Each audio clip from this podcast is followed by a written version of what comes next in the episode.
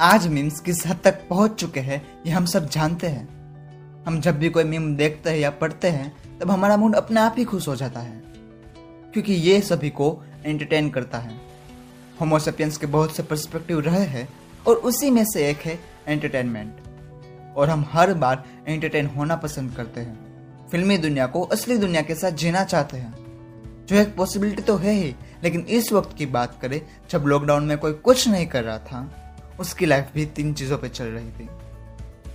Entertainment entertainment और entertainment हम सब छोटी छोटी बातों में खुशियाँ ढूंढना सीख गए थे। चाहे वो सिर्फ़ एक मीम पढ़ना ही क्यों ना हो। यही ज़रिया है जो हमें एंटरटेन करता था। मीम बाहर से दिखने में जितना मज़ेदार लगता है, उतना समझने में गहरा भी होता है। हम उसमें जो भी देखते हैं या पढ़ते हैं, उससे ये तो पता चलता है कि कोई भी बात बिना किसी मीनिंग के नहीं होती।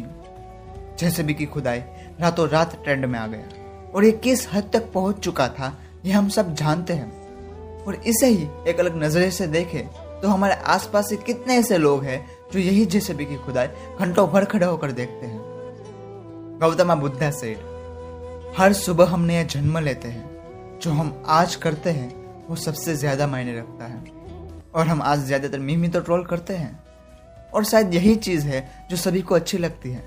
सब लोग पसंद करते हैं इसे। और इसीलिए कभी कभार सच सामने होने के बावजूद भी हम हंसने में ले लेते हैं। इट्स हर चॉइस वाला इंसिडेंट हम सब जानते हैं। बॉयज़ और गर्ल्स दोनों के राइट सेम होने के बावजूद भी कितना बुरा लगता है ऑपोजिट जेंडर को, जब दोनों की एक्सपेक्टेशन एक दूसरे के लिए मायने रखती हो। ये तीन शब्द कितना इफ़ेक्ट करते हैं किसी की ज़िंदगी में? ये हम सोच सकते हैं। उसने जो बोला, वो ट्रोल हो गया। लेकिन एब्यूजिंग वर्ड्स उसकी बेटी पर भी आने लगे। भले ये उसके पेरेंट्स चेक करते हो, लेकिन ये सही नहीं था। ये रास्ता सही नहीं था। हम अंदाज़ा लगा सकते हैं कि कुछ गलत देखने के बाद या सुनने के बाद हम उस पर रिएक्ट तो करते हैं, लेकिन कभी कभार हमसे गलत कदम भी उठ जाते हैं। और ये कदम हमारे कैरेक्टर को भी दर्शाता है। This not this one first second third और भी बहुत सारे मीम्स एंटरटेन होने के लिए हम नेगेटिव चीज़ों पे ज़्यादा फोकस करने लगते हैं और वल्गर मीम्स देखने लगते हैं। और ये देखने वाले को भी नहीं पता चलता कि ये कितना इफ़ेक्ट करता है हमारे माइंड पर, सोच पर बिहेवियर पर। क्या होगा कि ये सब कुछ कोई तेरह चौदह साल का बच्चा देख ले, हर गलत बात पे आवाज़ उठाने वाला मीम जिसमें एब्यूजिंग वर्ड्स लिखे होते हैं, या कोई बच्चा पढ़ ले।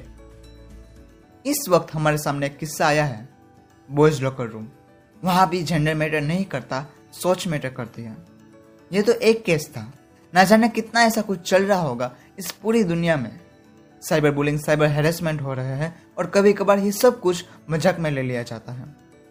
क्योंकि ये सब कुछ हम एक मीम में देखते हैं। तो फिर क्या मीम देखना सही है? ऐसा नहीं है कि इंफॉर्मेटिव मीम्स नहीं है। इंफॉर्मेटिव मीम्स है, लेकिन मीम्स ज़्यादा है compare to informative memes entertain दोनों करते हैं, लेकिन हमारे सामने ज़्यादातर वर्गर मीम्स ही आते हैं और हमें मीम जल्दी आते रहते हैं। अगर आपको पॉजिटिविटी लानी है तो पहले वल्गर मीम्स को दूर करना चाहिए और इन्फॉर्मेटिव मीम्स को फॉलो करना चाहिए। अगर आप प्रोग्रामर हो तो आपको प्रोग्रामिंग के रिलेटेड मीम्स मिल ही जाएँगे। आप जिस भी स्ट्रीम में हो, उसके रिलेटेड भी आपको मीम्स मिल ही जाएँगे। और साथ ही साथ आपकी नॉलेज बढ़ेगी। आप अपनी ज़िंदगी में पॉजिटिविटी भी ला सकते हो। जो असली दुनिया है, उसे फ़िल्म में लाओ। इन्फॉर्मेशन गैदर करो एंटरटेन होते होते